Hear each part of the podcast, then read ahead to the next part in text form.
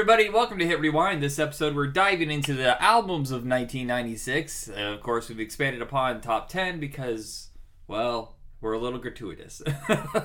it almost went beyond 12 this time. I was actually contemplating 14.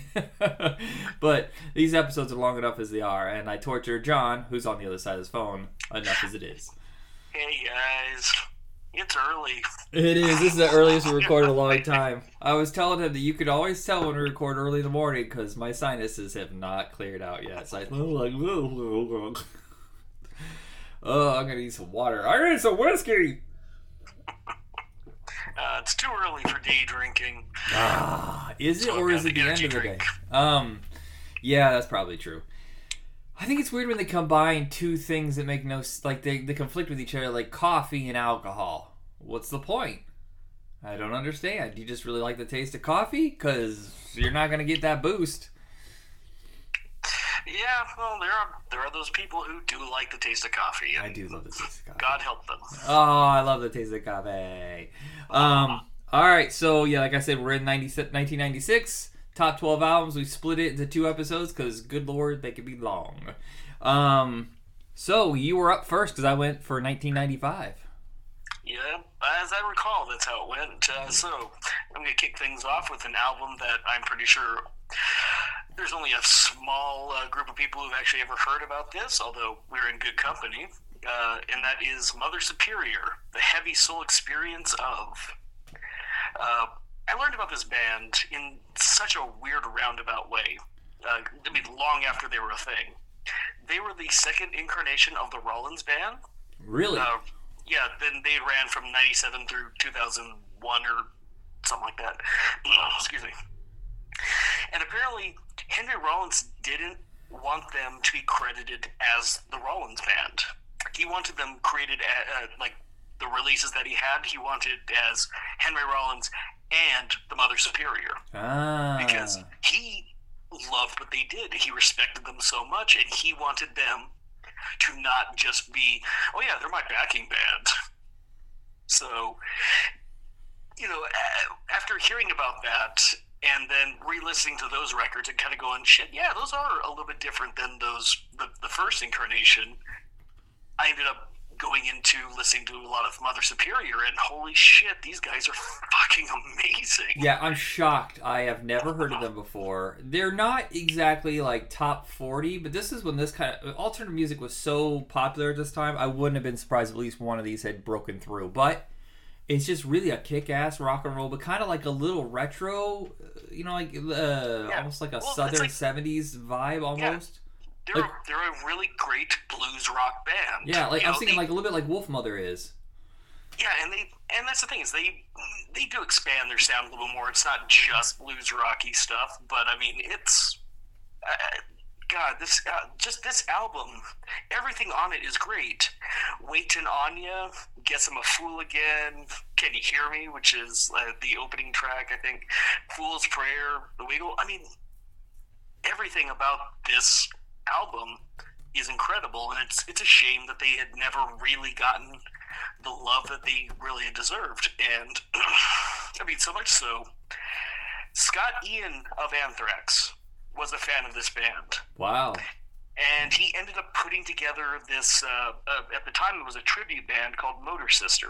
Uh, it was with his wife, uh, vocalist Pearl Aday, uh, Armored Saint bassist Joey Vera, uh, the White Zombie, Rob Zombie, uh, drummer uh, John Tempesta, and also the Mother Superior vocalist and guitarist Jim Wilson.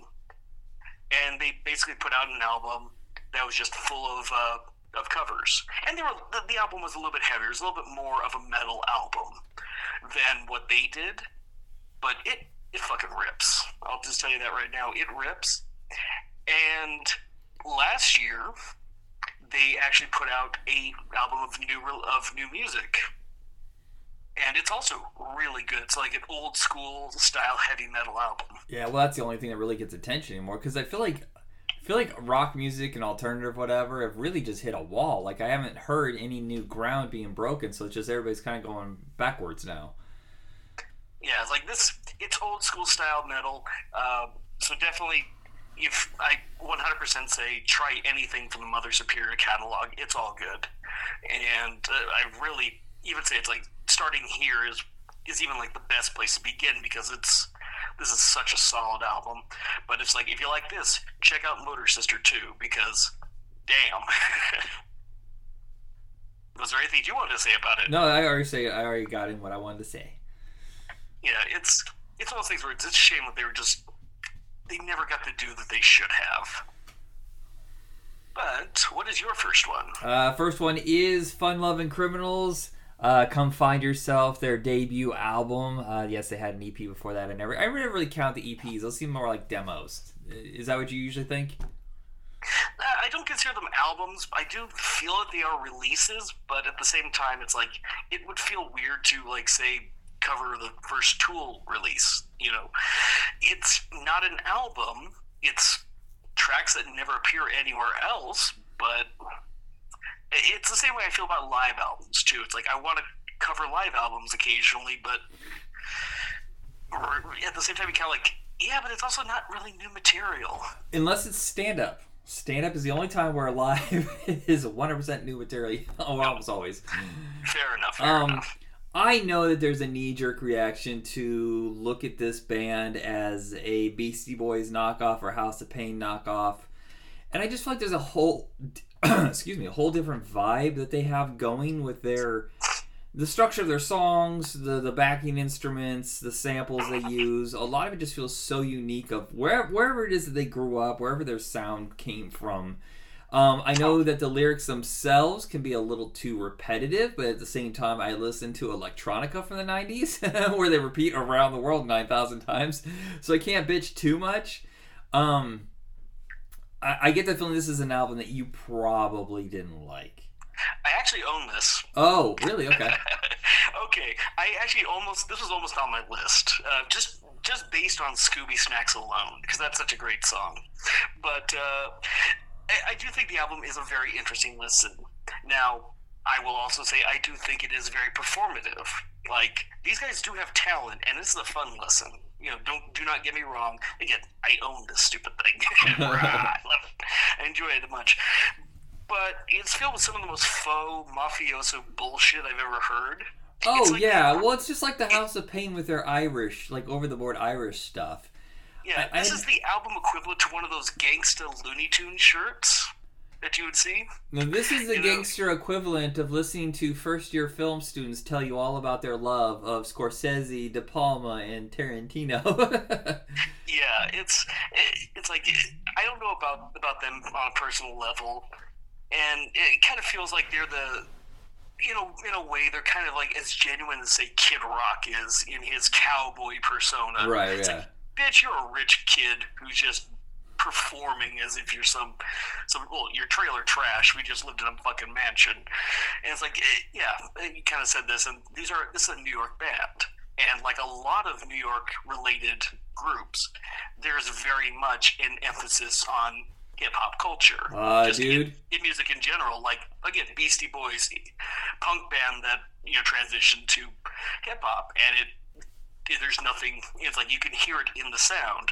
Uh, oh God, was it uh, Biohazard? The metal band Biohazard is very hip hop oriented, even though they're a pretty, you know, hardcore metal act. It's just kind of a, a thing about New York and hip hop is that it just kind of seems like it's part of the DNA. Yeah, yeah. I was just looking right now at the lead singer. um, yeah, he did a lot of time for crimes, and, and he got busted for dealing cocaine. So I guess he does know some of that. True. And well, that's the thing is, I also I would not necessarily go against the bona fides, but they're very much the uh, you know New York mafia is is a lot of things like the John Gotti and stuff like Oh, that. yeah. It's just it, it's that kind of that's where I'm kind of going with the performative stuff. It's not Yeah. necessarily that. Oh that yeah, they've never- nobody nobody in the right fucking mind would have freed John Gotti. I that's what? Yeah, it's it's silly, it's enjoyable, and you know I. I definitely go like it's a fun listen. It's so strange that they're in the middle of all this, like you know, posing as gangster kind of stuff. Is that they have a, uh, a cover song, which I didn't know at the time was a cover until like ten years ago. Uh, we have all the time in the world from I believe it's from On Her Majesty's Secret Service, which uh, Louis Armstrong sang, and he does a pretty good version of like his own interpretation of it. Oh, definitely, yeah. It's and, and like we that uh, the fact you know the type of sampling that they do. It's it's a very very interesting album. Yeah, like, I, just, I love just like cultural, Yeah. just this weird little relic of the of the '90s. All right, your turn. Okay, now there was there wasn't any chance I was not going to do this album. To me, this is a perfect album. It is probably my favorite album the entire 90s, and that's including the two Tribe albums that I told you all are mandatory albums to own if you like music. We're talking about Tool's Ænima. Yeah, that almost made my list. Yeah, it's well, like technically that this- did make my list, but I, I, you know, sometimes I go overboard and you have to take a few. And it's also things like I have these lists built out, you know, long in advance. I've I've already since we started, I'm already through like 99. Not entirely serious. Well, let, let's not go into that. now, granted, this is the start of the pretentious lyricism that Maynard is a master of. He has a gift of saying so much without saying anything, or at least saying it clearly. But that's really what kind of good art is. You allow the audience to draw their own meaning from what you present. But he seems to be a guy who has a lot to say, but also seems to want to say, no, shit, I'm, I was writing this while listening to Eulogy, once, and I?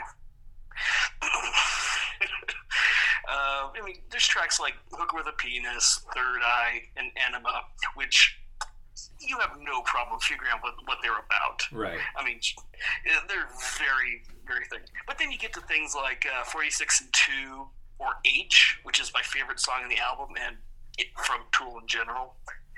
And what the fuck is he talking about? I mean, okay, 46 and 2 might be centered around some ideas by philosopher Carl Jung, as well as the esoteric researcher uh, Drunvalo uh, Melchizedek.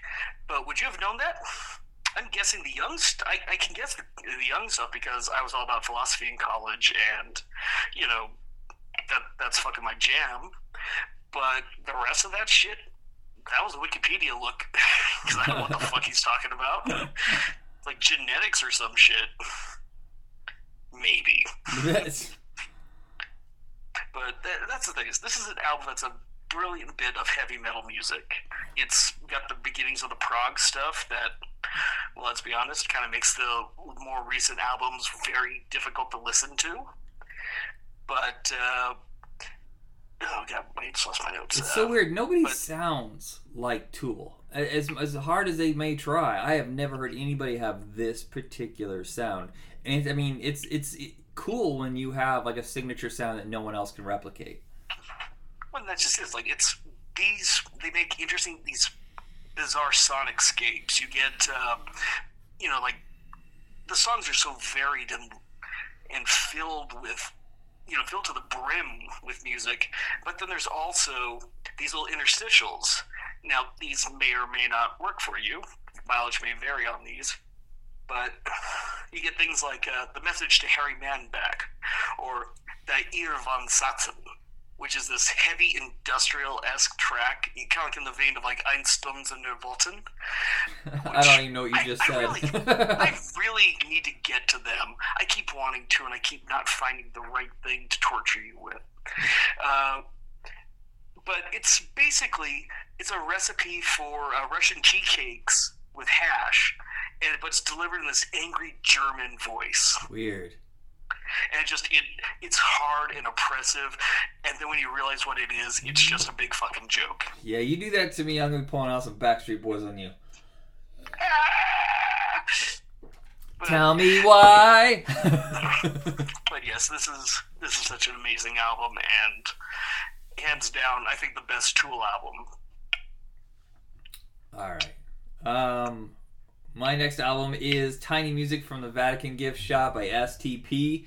Um, look, this is a weird bag of sounds, and it, yeah, I understand why it didn't do very well. It kind of was like the, I guess, the end of that era of STP. For one reason, uh, Scott Weiland now was completely just destroyed by his own drug use, and the band would break up, get back together, break up, get back together. You remember Talk Show, and and then Scott Weiland had the twelve bar songs or something. They had all these spin-offs for a while because they couldn't get along and couldn't get an album done.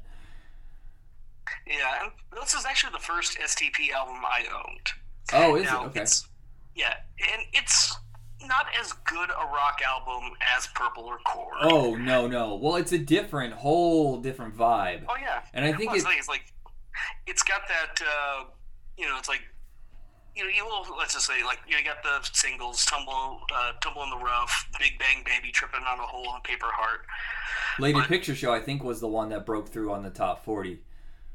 but it's like you had i'll say it's my favorite song on this album is art school girl Yeah, it's a good one. which which has this little twangy guitar and this little heavy you know heavy hard rock chorus but it's like this mix of uh, 60 psychedelia and like bossa nova Yeah, It's yeah, it's it's really strange. Well, you hear little flecks of their weirdness on Purple, especially that final hidden track. Like, what is this?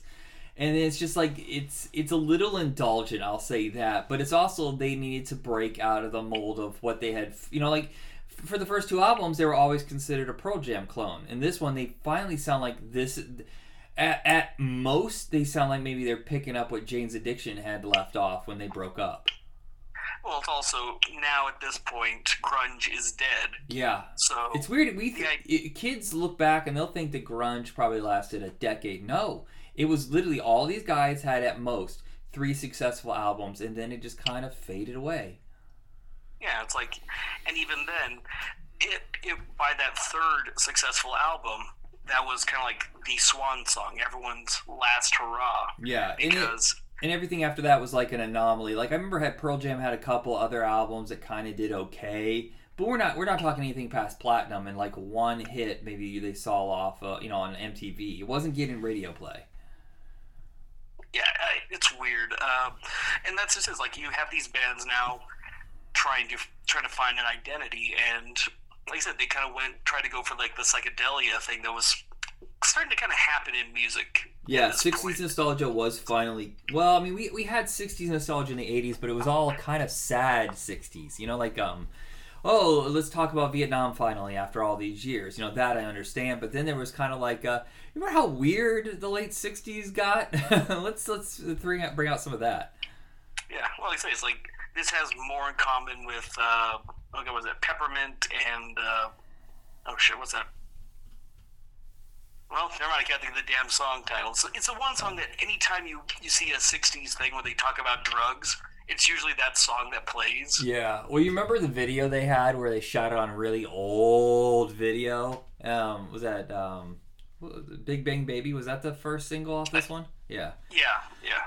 There was just a vibe that they. I feel like they were a step ahead of everybody else of what was coming. Like you know, late '60s, early '70s nostalgia, and then like kind of like a retro look in their video shoots and so like that. They, the fact that it's called Tiny Music for, uh, from the Vatican Gift Shop at first made no sense to me. But if you think about the eclectic variety of the songs, like each one is so unique, it's like shopping in an audio gift shop. Like there's just gonna be different random oddball things that capture your uh, uh, catch, uh, catch your interest. Yeah, it's a it's a weird mixture of tchotchkes, oral tchotchkes. Yeah.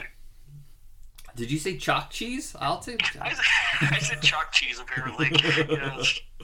Um, that, that's it for me on this one.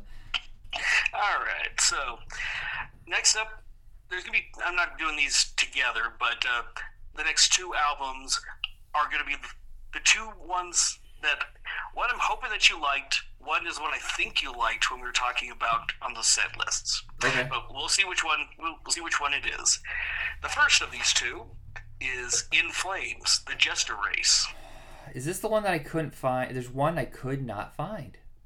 Remember, I had to go listen to like a mixture of it. It wasn't the actual album. It was like a mixture of songs on Spotify, and then I had to go over to uh, YouTube and find it. But they didn't have like the whole album all together. That's the one that threw me off because I can't remember it. That was probably Underworld. Underworld, that's it. Okay. In Flames, I love the guitar work. I didn't like the lyrics. And you know me with the lyrics. I have to Yeah. kind of. I don't like the. I kind, I kind of figured that it, the vocals would either work or not work for you, but you would love the music because this okay, now I've been in the last couple of shows. I've been talking about uh, like melodic death metal and stuff like that. This is one of the bands that pioneered the sound, Okay. especially the Swedish uh, sound, uh, which is referred to as Gothenburg because the Gothenburg sound, because that's where all these bands kind of came out of. When I th- really talk about melodic death metal, this is kind of where I'm talking about. Because this really shows off the balance of the new wave of British heavy metal style music that is combined with like the you know faster thrashy riffs Uh-huh. and the growled vocals that you get in this style of music. This I mean, like their first, this is their second album. Their first album was basically just your standard death metal album with some folky elements. Is it true Icelandic death metal? or no, it's black metal. Shit. Oh yes, true Icelandic black metal. Uh, God, I haven't yet to get to do that. You're going to have to listen to one of those eventually. that that fucking Uh, movie, man, is locked into my brain forever. Holy shit. But uh, yeah, it, these like what they did is also in some regards the precursor to metalcore because this album does also use a little bit of cleaner vocal styling, not as not as much, but uh, the nothing, not everything on this album is growled. But uh, I will say this: you hear the song shift immediately from like if you were listening to the first album or any death metal album, really. Moonshield starts almost acoustically. It's like this just you know this nice, nice little pleasant guitar riff that you're hearing, and then it kicks off into the harder guitar work, and then then the growling vocals. But it's when you get to the the second track, this instrumental, that I- I don't give a shit what your feelings are about death metal.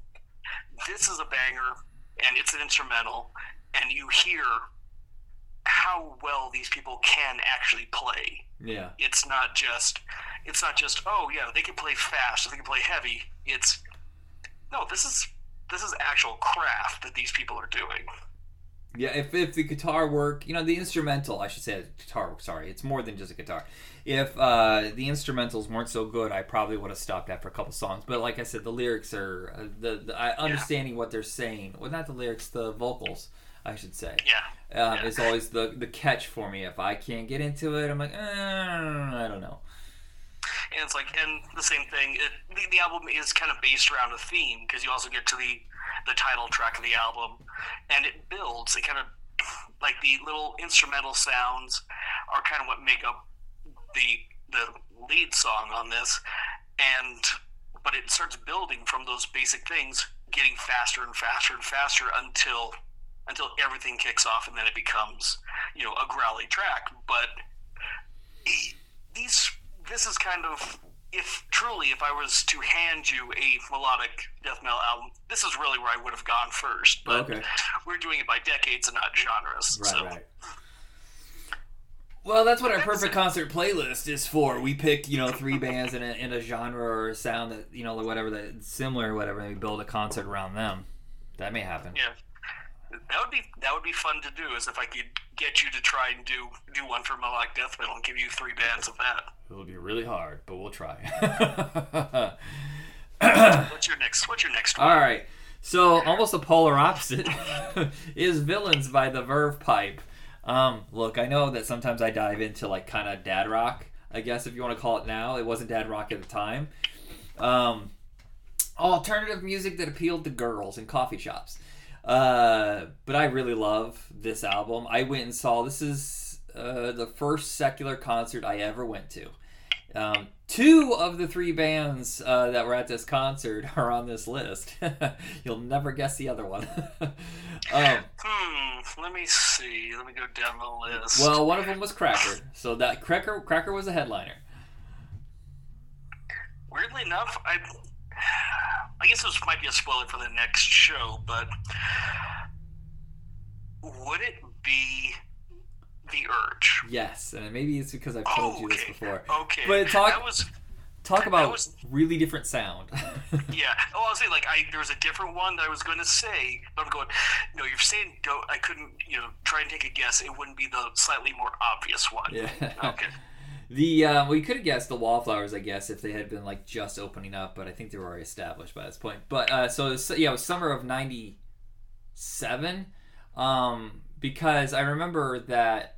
I'm trying to I'm trying to think now. Okay, so no, it was '96. Okay, so um, I, I try. So at the time, the hit was not uh, freshman. I mean, that was a year later, and that you know that's what finally blew them up.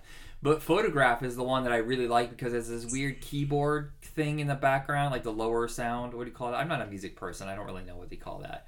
But um, I remember just that really like that little hook of the keyboard really locked into my brain. I thought this is a pretty catchy song, whatever. And then I heard that they were going to be with those other bands. I didn't know who the Urge was at the time and that was what they were known for and then like a year later is like the freshman broke out or whatever and i was like wow that's a long gap in singles you know on, on an album from like you know you, you would think that the distributor the label whatever would have been like well throw it out we're done we're not going to stretch this out Well, that's kind of what happened with Bush. Most of their stuff really came out in '95 after the after that album dropped. Yeah, that's weird when there's a long gap. But um, I, mean, this is a little bit harder rocking than people would think if they're just basing it on the freshman, which is kind of like the way Brick was for um, Ben Folds Five. You know, that was a really like sad song. But a lot of the stuff's more lively than that for them. Um, yeah, and I also have a little bit of a love for Verve Pipe because they're almost local boys. They tour around here all the time because they're from. I'm in northern Indiana and they're from lower Michigan, so they're always around here. And uh, so I, I've seen them more than once, and um, they were just they were just in town. I was trying to go, but I, I it was just it was just solo acoustic. I was like, I'm not doing that. Ugh. Seriously, It- Well, it- is that wrong? I- when I hear that there's an acoustic show and it's solo, I'm like, nah, I'm good. I don't want to do that at all. Well, I'll say this: I'm pretty sure I've, I've heard heard stuff by them because of MTV, Yeah. but I had no re- recollection of it. And honestly, I did not dig it. Yeah, it, Like- well, I thought it was a little too soft for you. Well, well, they have they have that '90s post grunge alternative sound, you know, which a lot of bands did. And I'll say it just it didn't hit me like say Goo Goo Dolls or Brother Cane did, where it's like, how did I miss this sort of you know sort of feeling? It just like it kind of came off like B sides, you know, off of you know it's like it's the lower cuts off of some of the like a maybe say like a Pearl Jam or Stone Temple Pilots tribute album. Yeah, it's You know, well, it's- and like I said, a lot of it is nostalgia. They were huge around here, so I listened to them a lot. And I, Villains, of course, uh, was their second single, and I'm kind of surprised that one didn't go anywhere. And then, like I said, like eight months later, whatever, after Villains came out and didn't didn't even chart, if I remember correctly, then all of a sudden, like Freshman is the one that everybody got into. But uh, I think Photograph is the best one off here. I just think it's a really cool, like just chill driving kind of album. Yeah, and that's the thing. That's there's nothing wrong with with having one of those things and digging on it. Yeah. It's it, kind of like you said is it's the kind of like the coffee shop music. Yeah, and, And then this is the era where that kind of takes over because we have like Vertical Horizon, Tonic, you know, the Verve Pipe, Wallflowers, uh, you know, that that kind of era. That adult alternative, I guess, is what you would categorize this as. It's like you were you were out listening to music that could potentially get you laid. I was listening to music that I would go and punch a person to. Oddly, didn't get that late. All right, you're next. Okay, here's the other one, and I guess this might be the one that will surprise me. Amorphis Elegy. Uh, that I was shocked that I like this. I really, really like this, and I've been telling people who I know that are into metal or whatever, like, check this out. I don't know how I never heard of them, but here we go.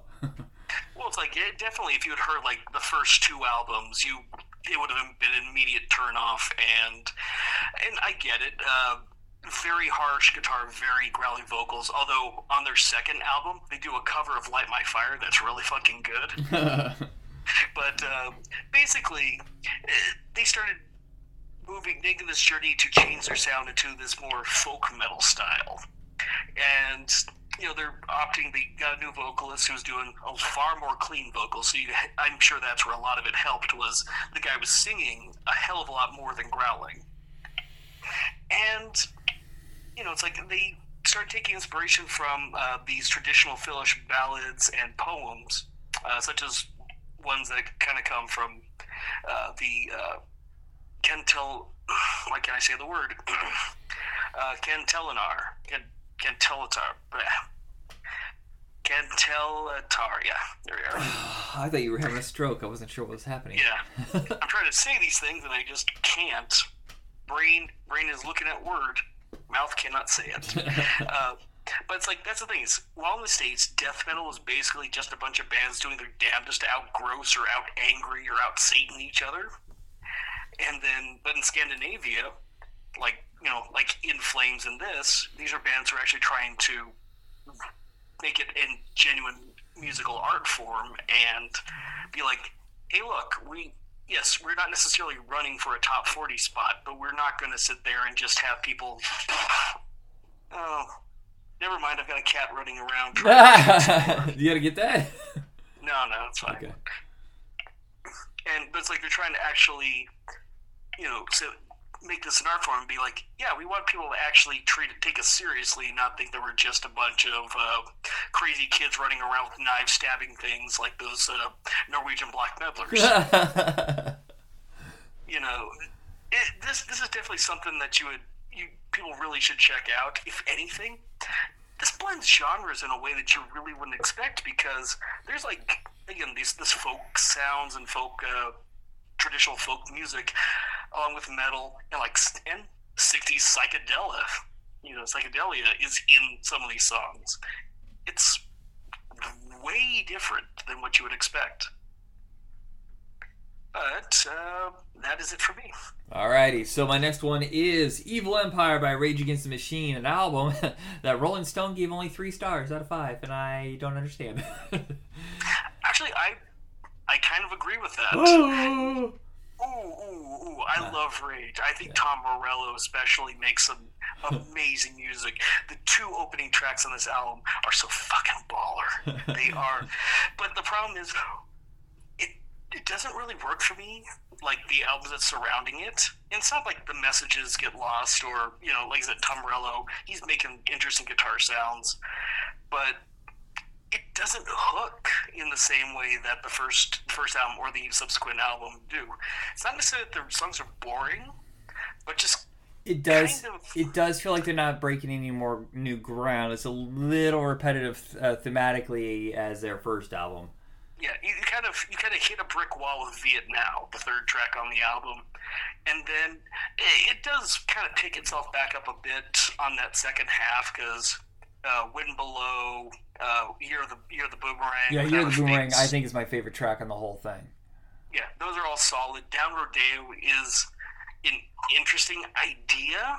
I don't know if it necessarily works as well as as Zack hopes, but uh, it you know it's like it's a weaker effort. It's a it is kind of the sophomore slump album, and it's weird because it's still you know, you, you still hear interesting guitar sound, and it you know, like they're they're not being lazy in any way. It's just I don't know. Yeah, I wonder if that's why it took them three and a half years to do a follow up, and then they were basically done. Is maybe he just didn't have anything else to say. What's shocking to me is that he sat out like the whole last administration. What the fuck? like we really needed to hear from him. I guess he had I guess he had like one band, but they didn't go anywhere. Like uh, uh, uh Year's a Lion or something like that. Something like that, yeah. Day is a Lion.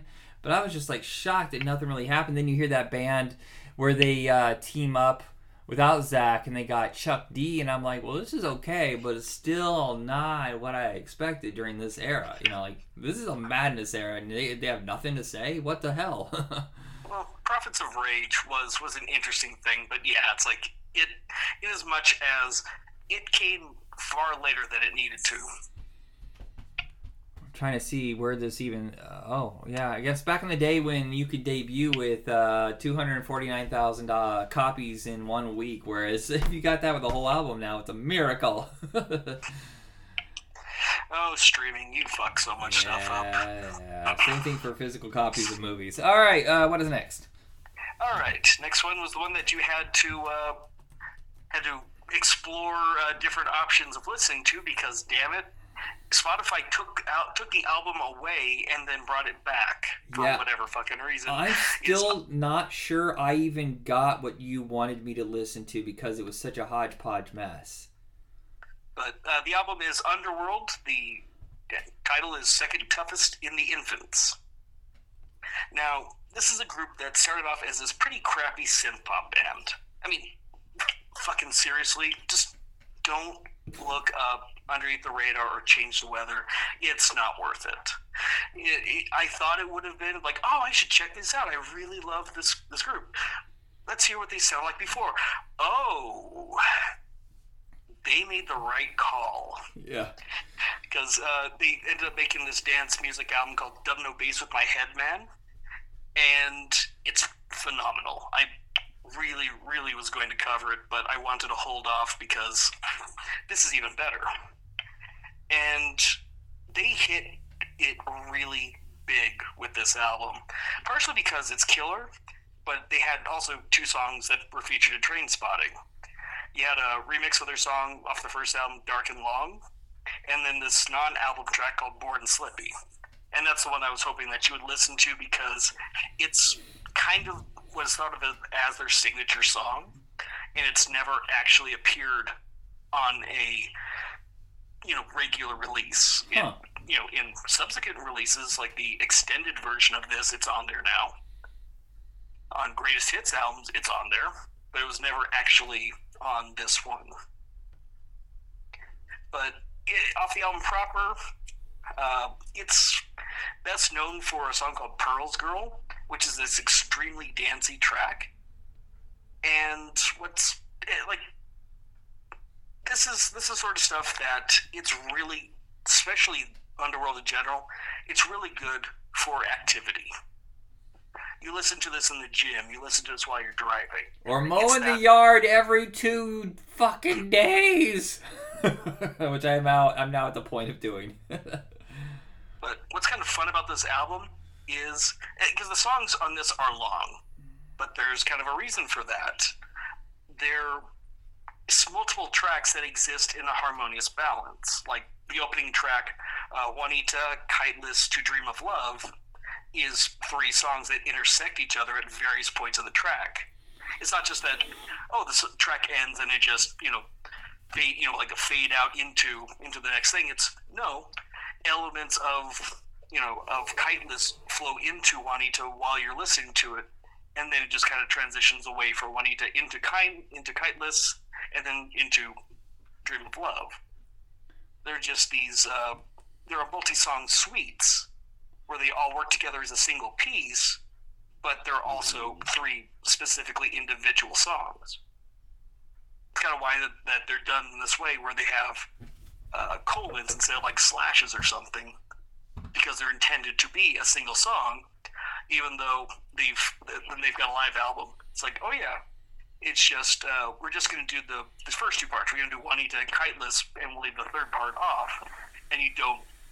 It doesn't feel like you're missing anything from the song. Like, oh, where's the last third? Is oh no, Kiteless did end, and it feels like Kiteless ended.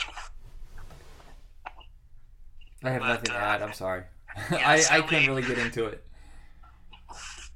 I'm disappointed. I honestly, out of all the electronic stuff that I've ever done, I kind of would have felt this one would have been closer to your jam. I don't know But why. There's a very particular sound I like with my electronica, and sadly, it's mostly of the, the bands that broke through. I don't know if it's because I'm conditioned from listening to it so much.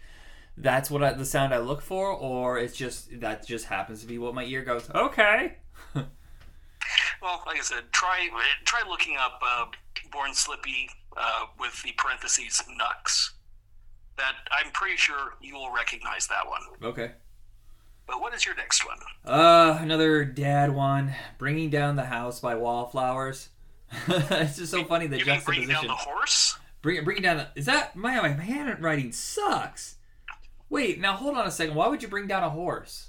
Isn't it? I don't know, Why would you- that's. I thought I I thought you had spelled it wrong. It is bringing down the horse. Son of a bitch! I wrote it down and I thought it was house, but I, I, I just because my brain said it's house, I guess. Wow.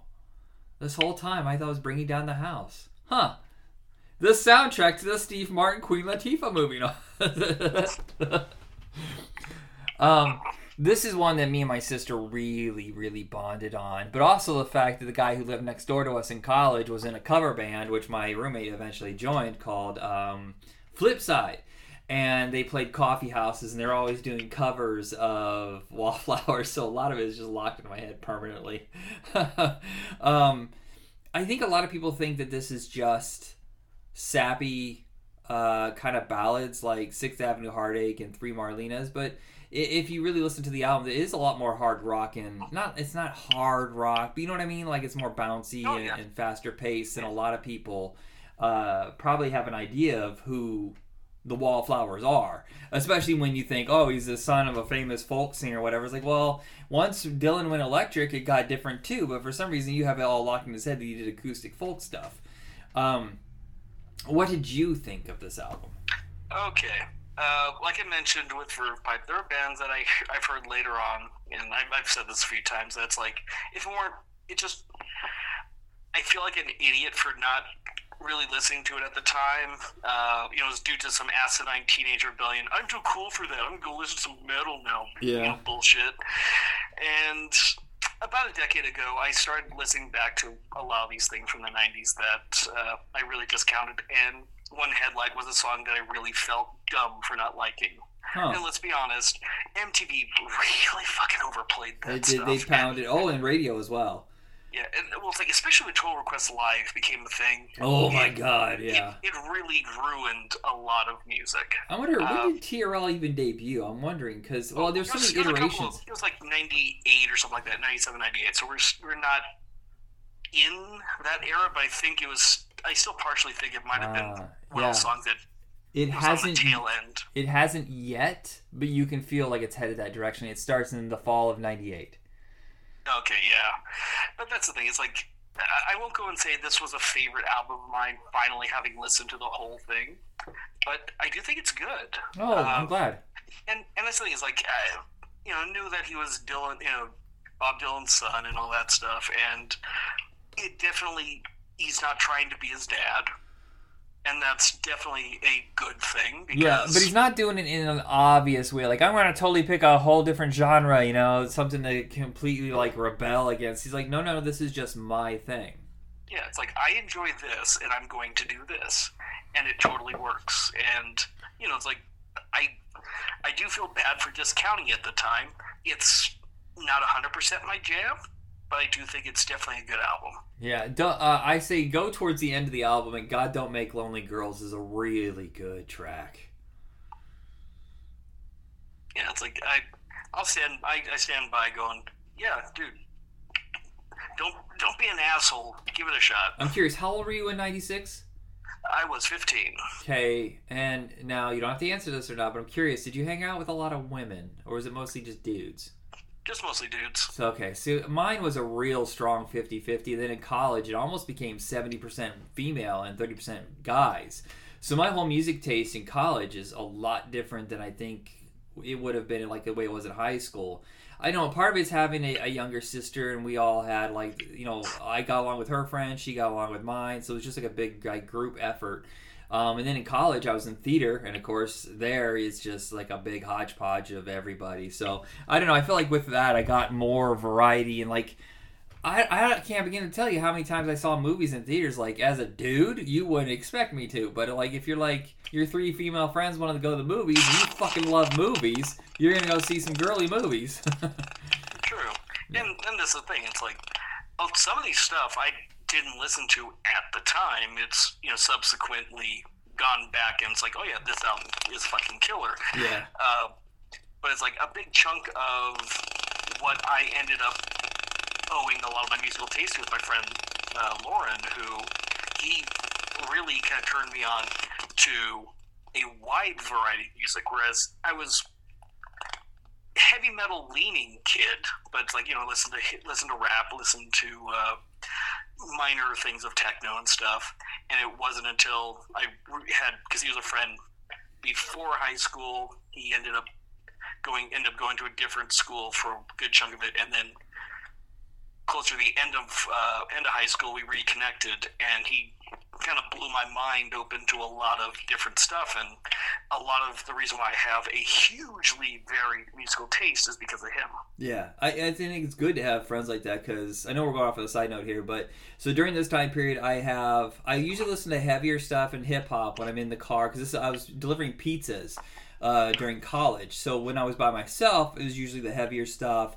It was usually the more eclectic and weird stuff. Sometimes like industrial and electronica is what my friend Aaron was into. Um, so when I would go home, because we went to different colleges or whatever, I would go home and then I would listen to that stuff. And then, like I said, all the stuff that was more female uh, friendly, you know, I would listen to when I was with groups of people. What's your next album? All right, my next one is Razor Blade Suitcase by Bush that almost made my list too. It's it's uh, another one where you're like, I got too much. well, that's the thing is, this is the Bush album that I love the most out of their entire catalog, and their most recent albums are really really good.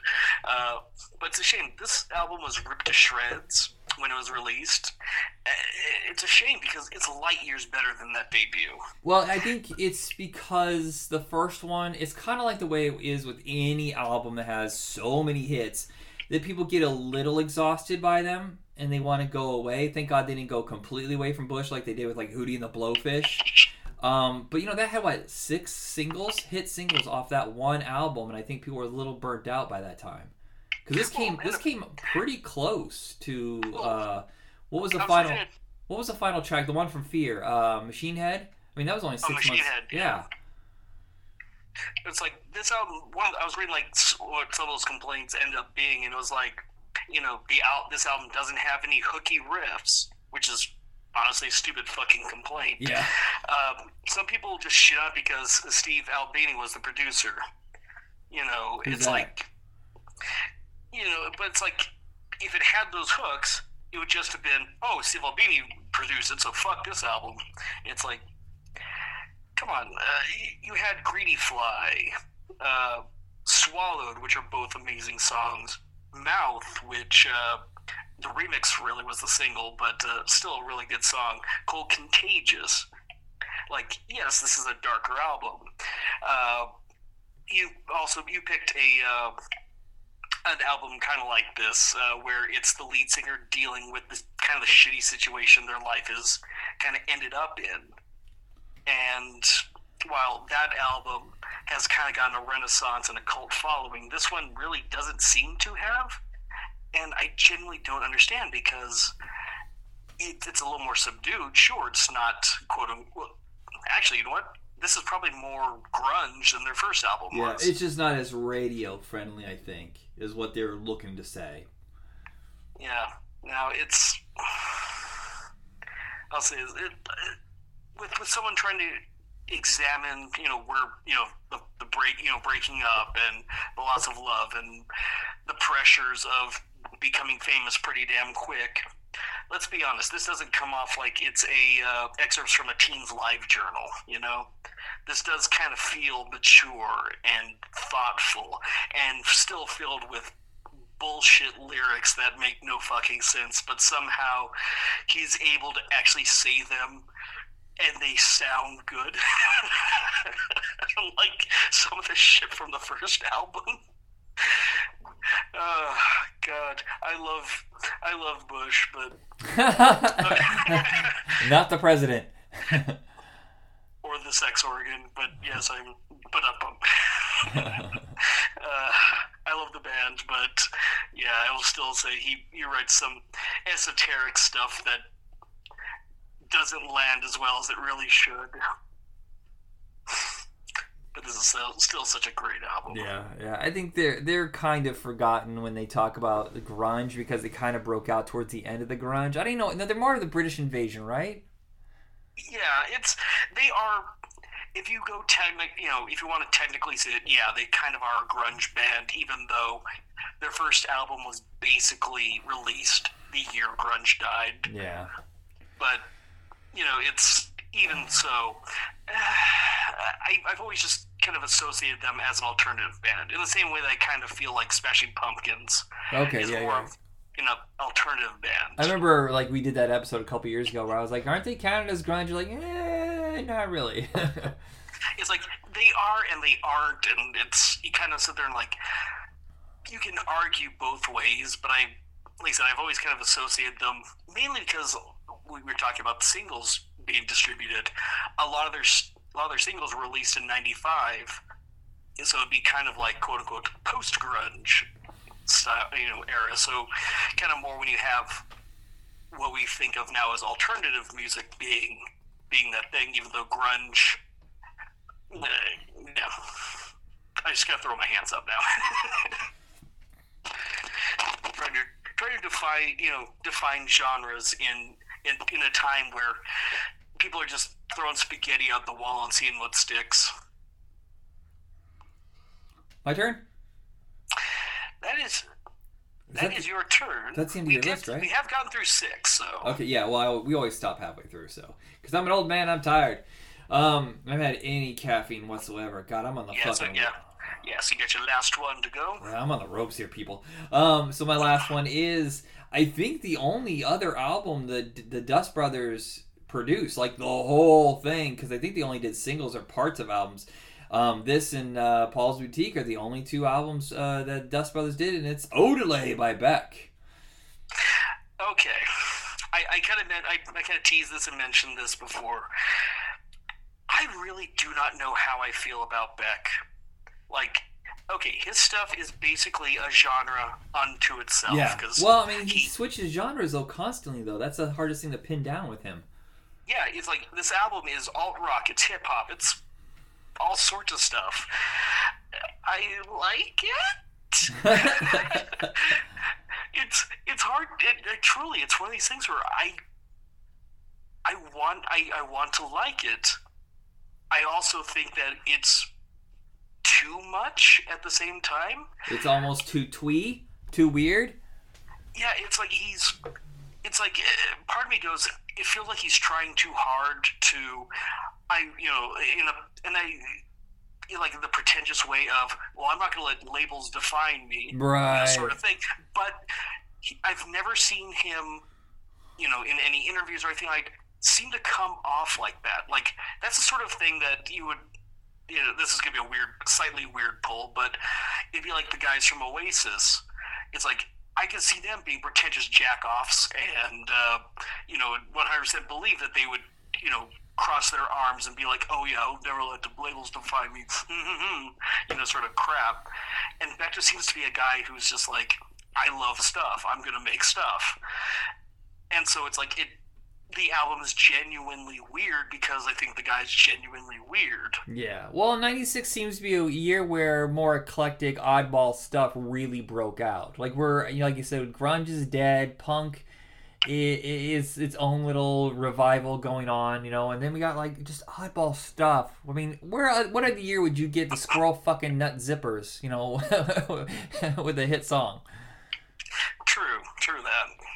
Yeah, it's, it's such an unbelievably creative, odd era that I just I don't think you're ever gonna see again. It's, just like '95 to like '98 was just like whatever sticks to the wall, fuck it. Yeah, like I said, it's I I I think I like Beck more as a singles artist, where it's like the little the individual songs like Devil's Haircut and uh, not Losers off the previous one. Uh, yeah. Well, did, you think that he was? I was convinced he was gonna be a one-hit wonder. It was too goofy. It was too unique. There was no way that he was gonna have another hit song. And holy shit, I am shocked when this came out. And there was numerous hit singles. it's like I'll be honest, I kind of thought Devil's Haircut came after this one, and same same thing with New Pollution. Well, no, no, it's New Pollution. I thought was off the following album for some reason because Devil's Haircut and uh, why can't I think of the other big song off this one? Keep going back to Loser, and I know that's not it. Well, Uh, where it's at is the big one. That was the first thank you, I where it's at. Those two feel like they weirdly enough belong on the same album. New Pollution feels like you know that's oh yeah that that was when everyone was doing stuff for the Austin Powers soundtrack. You know, it's Yeah. you know kind of like that, and then uh, oh god, uh, was it Lenny Kravitz doing American Woman and stuff like oh, that, boy. where it's like yeah. stuff like that. That felt like it was oh pushed you know pushed a couple of years down. yeah, yeah. The So, uh, so kind of so it's weird that that song is on this album, but then again, this is a weird album. Yeah, where it's at always sticks out in my mind, not just because of it was a hit, but because that line, I got two turntables and a microphone. And I remember at work, this is like a decade ago, and I was pulling extra hours, and my boss said on the walkie talkie so like everybody could hear. They're like, Michael, thank you for staying longer. Is there anything I can get you in the store, eh, like some a snack or something? I go, yeah, I, I wouldn't mind two turntables and a microphone.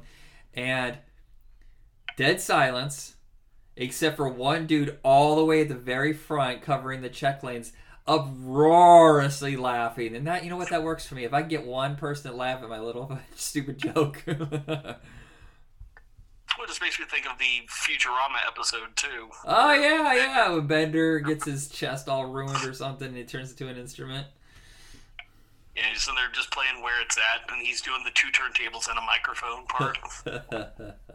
i like derelict a lot. It's a very strange odd dark song but for some reason it always sticks in my head yeah, I like I said, it's I I genuinely found out I had more to say about than I thought I did, but like I said, it's I don't know.